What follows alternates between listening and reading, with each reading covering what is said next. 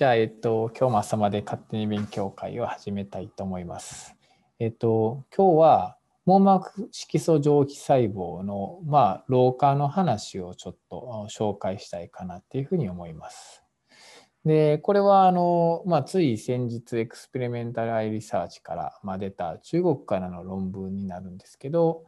まあ、RP 細胞、まあねえっ、とまあ、すごく重要な細胞で、まあ、網膜の、まあ、甲状腺維持にすごく関係しているやつで、さまざ、まな、まあ、AMD もそうですしあの、まあ、いろんな病気において、まあ、関与しているってことが当然こう言われていると。で RP 細胞移植とかもこうあるようなところでやっぱこの RP の、まあ、いろんなまあ、あの機能とかね、まあ、老化の話にしてもそうやし、まあ、そういうものをしっかり理解していくっていうことは重要であるという中で、まあ、今回は、まあ、一応 AMD を多分考えてるとは思うんですけど、この RP 細胞の老化と、まあ、EMT との関連を明らかにする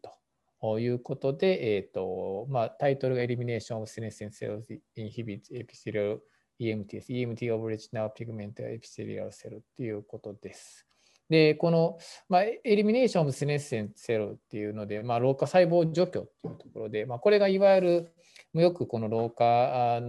の研究で注目されている一つの、まあ、ものなんですけど、まあ、老化細胞除去薬っていうものがね、まあ、いろいろ、まあ、世界中でもいろいろ開発されたりしている中で、まあ、そういうものを使って今回こう RP の EMT を予防することができるよというような話です。で、まあ、フィギュアを1個ずつ、まあ、かなりまあスタンダードな実験系で、まあ、細胞培養の実験系だけなんで、まあ、かなり分かりやすい、まあ、論文かなっていうふうには思うんですけど、まあ、まず最初にしたのは使った細胞はあの RP, RP の細胞っていろいろねあるんですけど一番有名なのはね ARP19 とか、まあ、いわゆるこう不死化細胞みたいなね、まあ、ずっと増えるような細胞っていうことなんですけど、まあ、それはやっぱりこうイモータライズなのでまあ、ちょっと形質もだいぶ違ってるし、まあ、こういう老化研究においては、まあ、イモータライズの不死化細胞っていうのにはちょっとこう、まあ、適さない細胞であるという中で、まあ、彼らが使ったのは ES 細胞由来の RP 細胞、まあ、ES 細胞から RP に分化誘導してその誘導した細胞を使いましたよと。でプライマリーの RP 細胞っていうのももちろんあるんですけどちょっとなかなか最近入手が困難っていうこともあったりとかして基本的にまあ ES から、まあ、iPS からでも一緒ですけど、まあ、RP もほとんどプライマリー RP 細胞と同じような形というか、まあ、形質、形態、まあ、あと、まあ、フェノタイプも含めて同じようなものなんで、まあ、今回それを使ったと。で、まずは、えっ、ー、と、老化ってそもそも何かっていうと、クラシカルな話で言うと、えっ、ー、と、細胞が増殖しないということになると。で、えっ、ー、と、細胞ってこう、まあ、細胞実験やったことある人だったら分かると思うんですけど、こういろいろパッセージをしていくと。お皿からお皿にだんだんこういっぱいになったりとかするのでそれをまた違うお皿に移していって携帯していくっていうことをしていくんですけどその携帯していくと細胞はいずれ止まってしまうと、まあ、要するにその老化してしまうと。増殖が止まってしまうと。でこれはまあテロミアがの問題とかいろいろ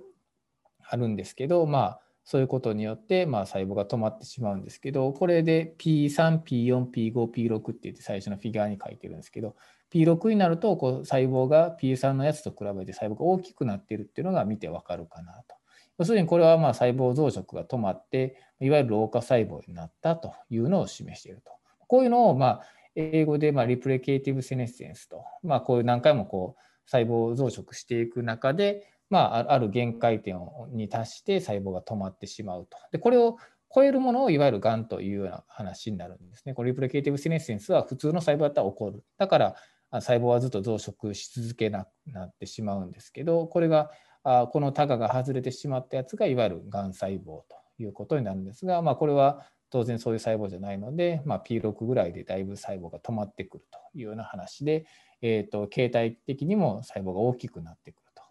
で次に、えーと、細胞のじゃあどれぐらい細胞が増えてるかどうかっていうのを見ていくとやはりこう、まあ、RP 細胞でこう14日ぐらいで、えーと、14個へ14日28425672とだから約2ヶ月半ぐらいまでこう培養してるんですけど最初はまあ順調よく増えていくんですけど、まあ、だいぶま後半では、えー、と細胞が増えなくなっているっていうのが分かるかなと思いますしこの細胞の大きさミーンダイアミターって書いてますけどこれも徐々にパッセージごとにどんどんどんどん大きくなっていると要するに細胞が大きくなっているってことが分かります。でそれとともにこの老化マーカーっていう、まあ、いわゆる P16、P21 っていう、まあ、代表的な老化マーカーっていうのがあるんですけどこれの遺伝子発現もこのパッセージごとにどんどん発現が上がっていくいわゆる老化細胞になっていっているというようなことが言えるかなと。ここで遺伝子発現的にもそうやし、まあ、細胞の形態学的なものとか細胞が増えないということもそういういろんなことを考えてもこの P6 の細胞っていうのは、えーとまあ、老化細胞じゃないかっていうような話になります。で、ここでちょっといろんな遺伝子発現を見ます。で、まあ、彼らはもともと EMT にま興味を持ったりとかしているので、EMT 関連のこのいろいろ α SMA とかファイブロネクチンとかコラジェンのタイプ4とかそういうのを見ていくと、これはいずれも EMT のマーカーになるんですけど、これもパッセージが増えるごとにその遺伝子発現レベルが上がっている。まあ、タンパクレベルにおいてもこうやって上がっているといったことが分かると。だからこういったあまあ老化してきている細胞っていうのは、EMT も引き起こっているということですし、であと、まあ、このいわゆる正常を RP で発現しているような RP65 とかベストとか E カードヘリンとかっていうのが下がってきてきているので、まあ、本来の RP のフェノタイプがなくなって、まあ、あのファイブロブラスティックなフェノタイプが出てきているよねっていうような話をここで示しています。あと、まあ、TGF-β1 とか IL6 とか IL8 とか、いわゆるこの老化細胞がいろいろ分泌したりとかしているようなタンパク、まあ、こういうのをいわゆるサスクっていうんですけど、これはまあ細胞の情勢を取ってきて、コンディションミディアを取ってきて、そこのタンパク、TGF-β1 とか L6 とか L8 を見てるんですけど、これもパッセージごとにどんどん増えていくといったことで、まあ、ここでまあフィガイシで言ってるのは、こういったリプリケーティブスネッセンスができた細胞っていうのは、老化のフェノタイプを示しているよねと。で、これが EMT とも関連してたよねという話で、えー、まとめています、このフィギュアでは。で、次は、じゃあ、今のがリプリケーティブスネッセンスになるんですけど、もうちょっと強制的に老化を誘導してみようということで、例えば、えーとまあ、酸化ストレスを与えると、H2O2 をまあ添加して、まあ、こうすると酸化ストレスを与えることになるんですけど、これをまあ、えー、何回かこうすることによって、えー、細胞が変化を起こしてくると。でさっきのリプロケーティブシネッセンスと同じように、コントロールやったら細胞がちっちゃいんですけど、H2O2 を孵化したようなやつでは細胞が大きくなってくると。で、この P16、P21 のようなさっき言った老化マーカーも上がってくるっていう話になります。あと、さっきも見てたような、まあ、RP に特異的ないわゆる遺伝子のマーカーっていうのが下がってくると。で、そういうことを考えると、これも老化してるし、また EMT のマーカーとかが上がってるんかなということなんですけど、H2O2 とかでは実はこれは上がらなかったということになります。で、えっと、そやね。で、運動ヒーリングの実験、これも EMT のことをするときにあのよくやる実験の一つなんですけど、こういう上皮寛容転換が起こると、まあ、その細胞がファイブロブラスティックみたいな細胞になるんですけど、そうなると、このいわゆる、えーと、細胞増殖が増える、増殖スピードが速くなってきたりとかするんですけど、それでこのスクラッチ圧生って言って、まあ、細胞がコンフルになってる状態でこうスクラッチして細胞がないような状態にした後に、えーと、例えばこの場合だと24時間後にその傷がどれぐらい塞がってるかっていうことを見ることによってどれぐらい運動ヒーリングが起こってるかっていうのをこう見てるんですけど、えーと、普通やったら予想としたらこの H2O2 とか老化して EMT が起こってるんやったらそれがあ早く閉じてたりとかするっていうことになるんですけどどうやらこの HO2 負荷では、まあ、老化マーカーは上がったりしてるけど EMT 用の変化っていうのは起こっていなかったということになると。で、えっと、次にじゃあ、えっと、もしかしてこれは単に老化っていうことだけじゃなくてこの老化細胞が出しているあのさっきコンディションメディアの中に、えっと、IL6 とか IL8 とか TGF-β1 とか、まあ、この細胞が分泌しているタンパクに、えーと、いわゆるこうキーがあるんじゃないかなというところを考えて、えーと、次はコンディションメディアの実験を行いました。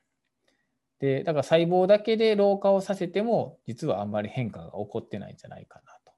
いうところです。でそこで、えーと、コントロールと比べて、えーと、違う老化細胞のフェーズのやつを3種類コンディションメディアを取ってくると。例えばパッセージ4、パッセージ5、パッセージ6と。さっきの実験でパッセージ6やともう完全に老化細胞になってるっていうことなんでま、P6 のコンディションメディアっていうのがまあ完全にフルにまあ老化した RP 細胞のから取ってきた細胞情勢っていうことになるんですけどそれをまあこの RP 細胞にまかけると添加するとそうするとどうなるかっていうのを見てみました。するとここで RP65 とかベストとか E カード変とかいわゆる RP の特異的なマーカーっていうのが下がってくると。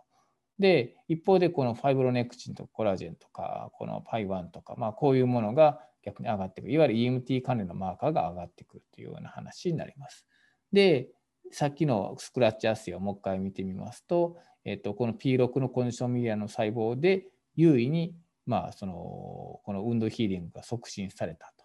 いうことなので、やはり EMT 用の変化が起こっているということなので、このコンディションメディアが RP 細胞をのその EMT 化に関与しているんじゃないかなと。老化細胞があのこういうふうに EMT を起こしているっていうよりも老化細胞があのそういったサスプを出して周りの、まあ、RP に影響を与えてで周りの RP があの EMT 用の変化を起こしてるんじゃないかなといったことが、えー、と示唆されるといったような結果でした。で、え、ー、と、じゃあ、え、ー、と、今度はでも逆にこの EMT がじゃあ細胞老化を誘導するかどうかっていうのをちょっと見てみたということになります。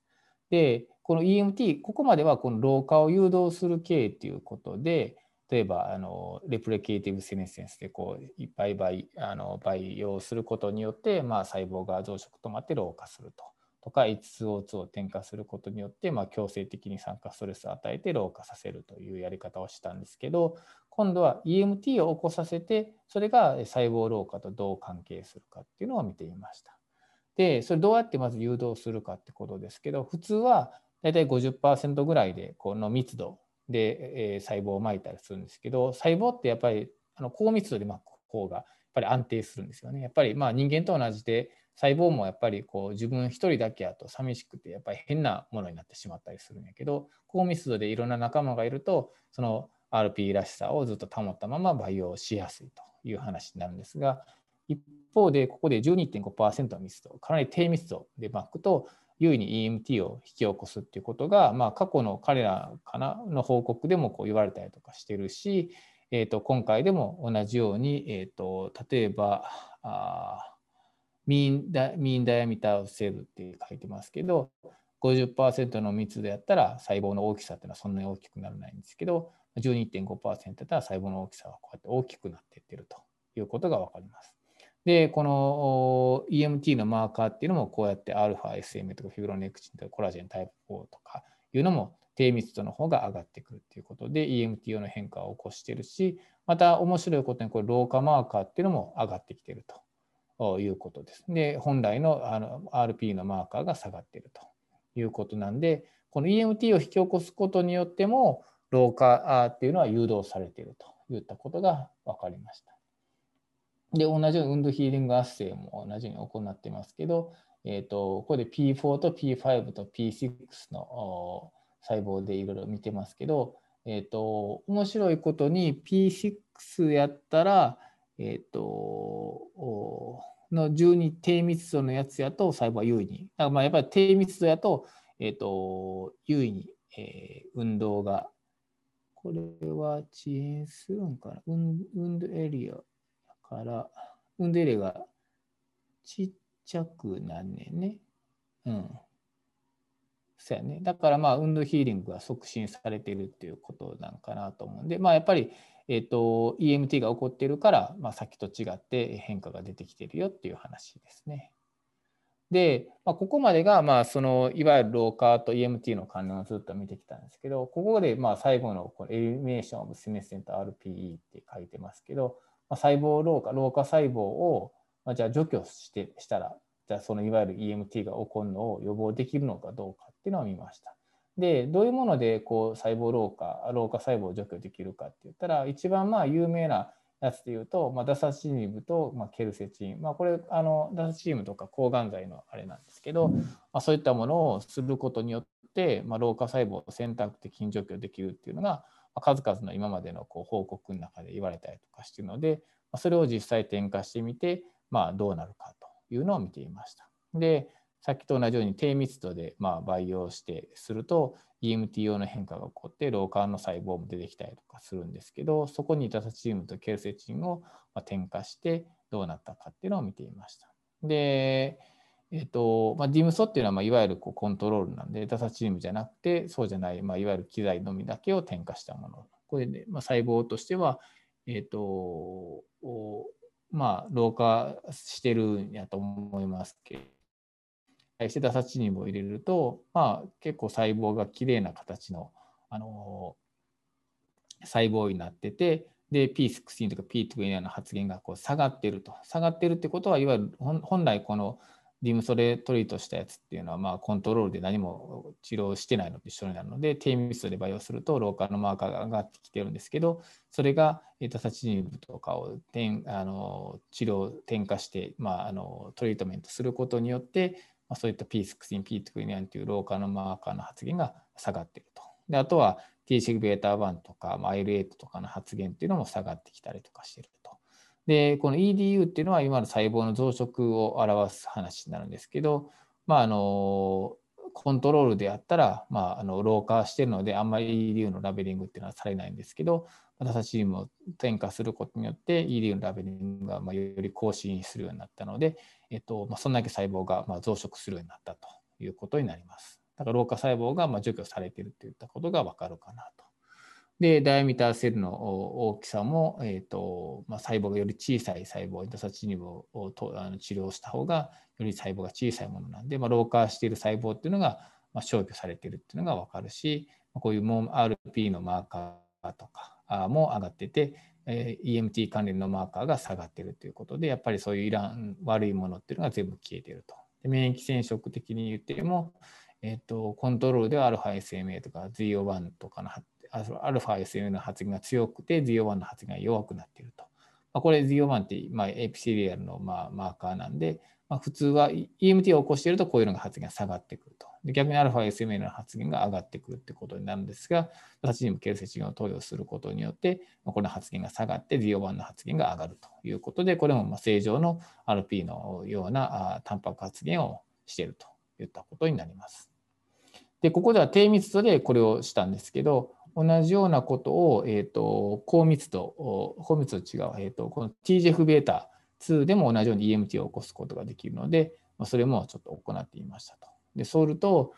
えっ、ー、と、先ほどじゃないんですけど、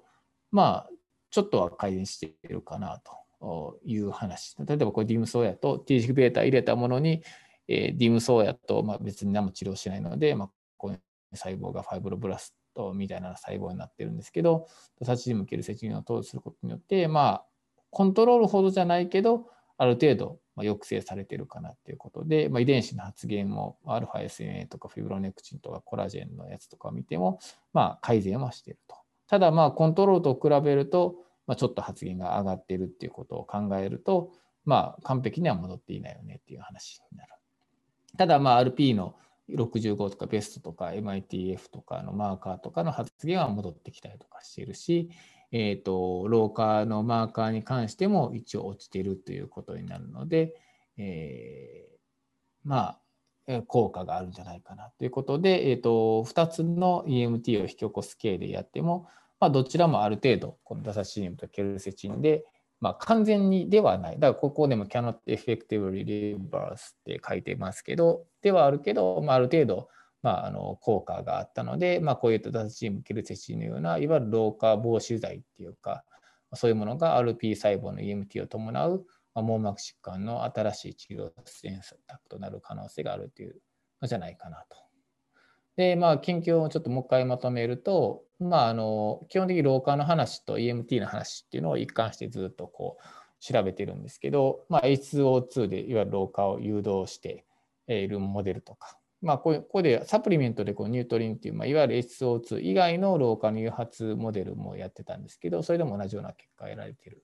そういう老化誘導モデルとか、あとは EMT モデルですね。TM1 で培養するとか、TGF-β を添加するとかっていうことで EMT を強制的に誘導すると。この2つのモデルを使って、まあ、それぞれの老化のものとか EMT の評価っていうのを行ったりとかしたと。で、まあ、具体的に言うと RP 細胞の複製老化とかでは EMT のマーカー発現したけど HO2 とかでは EMT のマーカーの発現はあんまり変化しなかったと。だから老化はしてるけど、まあ、マーカー発現しないっていうこともあったりとかすると。だから老化した RP そのものが EMT を低くするっていうことじゃないと。むしろこうリプラケーティブセネセンスでなんで老化のマーカーもあの EMT のマーカーも上がってきたかって言ったら老化細胞が出してるいろんなものっていうのが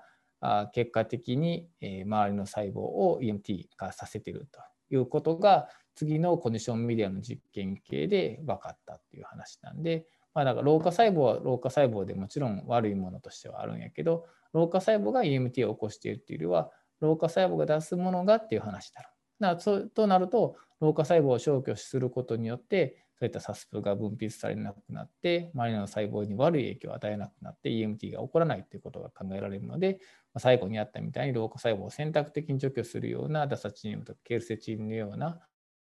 老化細胞除去剤を添加するとまあ、EMT を予防できるんじゃないかなということでやったんですけど低密度誘導では、まあ、見事に EMT をまあ抑制することがまあきれいにできましたよっていう話でしたし TGF-β2 で誘導した EMT モデルにおいても、まあ、ある程度こう、ま、改善することがまできたんじゃないかなということで、まあ、今後この MD におけるこの EMT、RP の EMT とかあ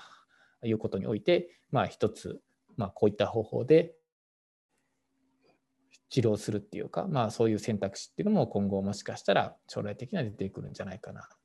RP 移植においてもまあいろいろ EMT の問題とかもあるかななんかうまく定着しなかったりとかするとそういったまあ上皮寛容転換を起こして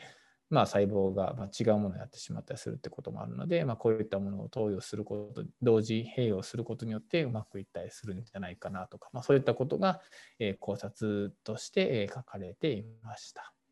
はい、ちょっと簡単ですけど、こんな感じでした。ありがとうございます。これ、その、そっと最後の、あの、うん、今後の展望のところ、うん、で、その AMD の話っていうふうになってたと思うんですけど、うん、これが、その、老化するっていうことは、まあ、あの、AMD とかと関係しているとは、まあ、当然 AMD 自体加齢の病気なんで、まあ、あるかなというところなんですけど、その EMT の話とこの AMD、まあ、いわゆるまあその萎縮型にしろ、進出型にしろ、そういうのの関連っていうのは、なんか書かれてました、この論文には。なんかそういうのってあんまり僕の中でイメージがなかったんですけど。あ多分ね、あのー、どっちかというとウェットの話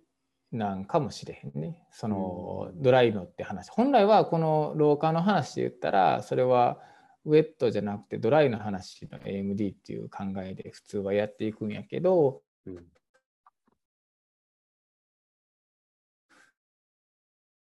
あのレーザーインデュース例えばマウスとかにおいて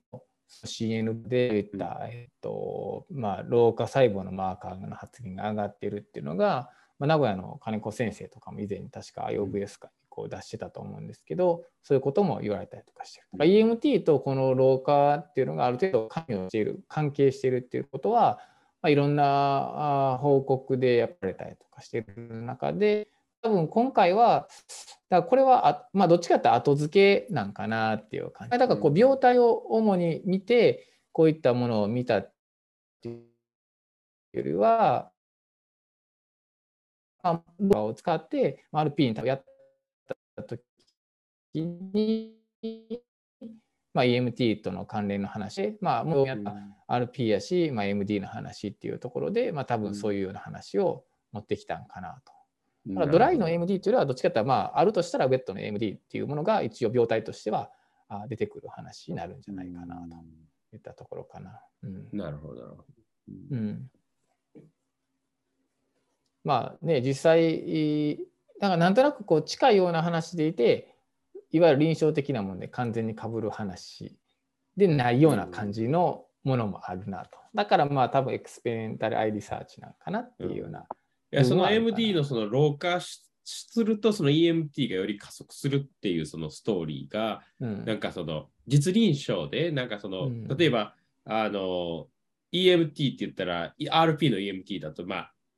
あの術後のパッカー、ボンマカークリの術後のパッカーとか、うんうん、あとまあ ERM とかでもそういうのが起こってるんじゃないかとかっていうことって言われてると思うんですけど、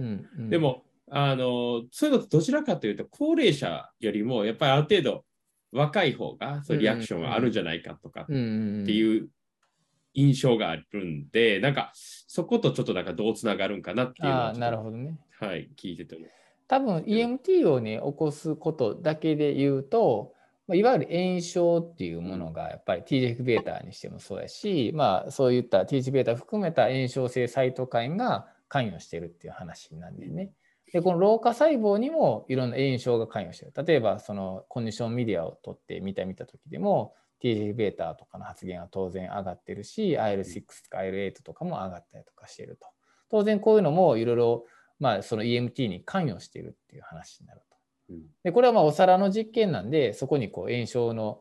違うものっていうのはその細胞しかいないわけやから細胞が出すいわゆる炎症性サイトカインが直接こうやって EMT を引き起こしているってことになるけど当然このインビボにおいては免疫細胞の関与っていうのも当然そこにあったりとかするのでそれがいわゆるどっちかというと病態そのインビボにおいてはあのメインの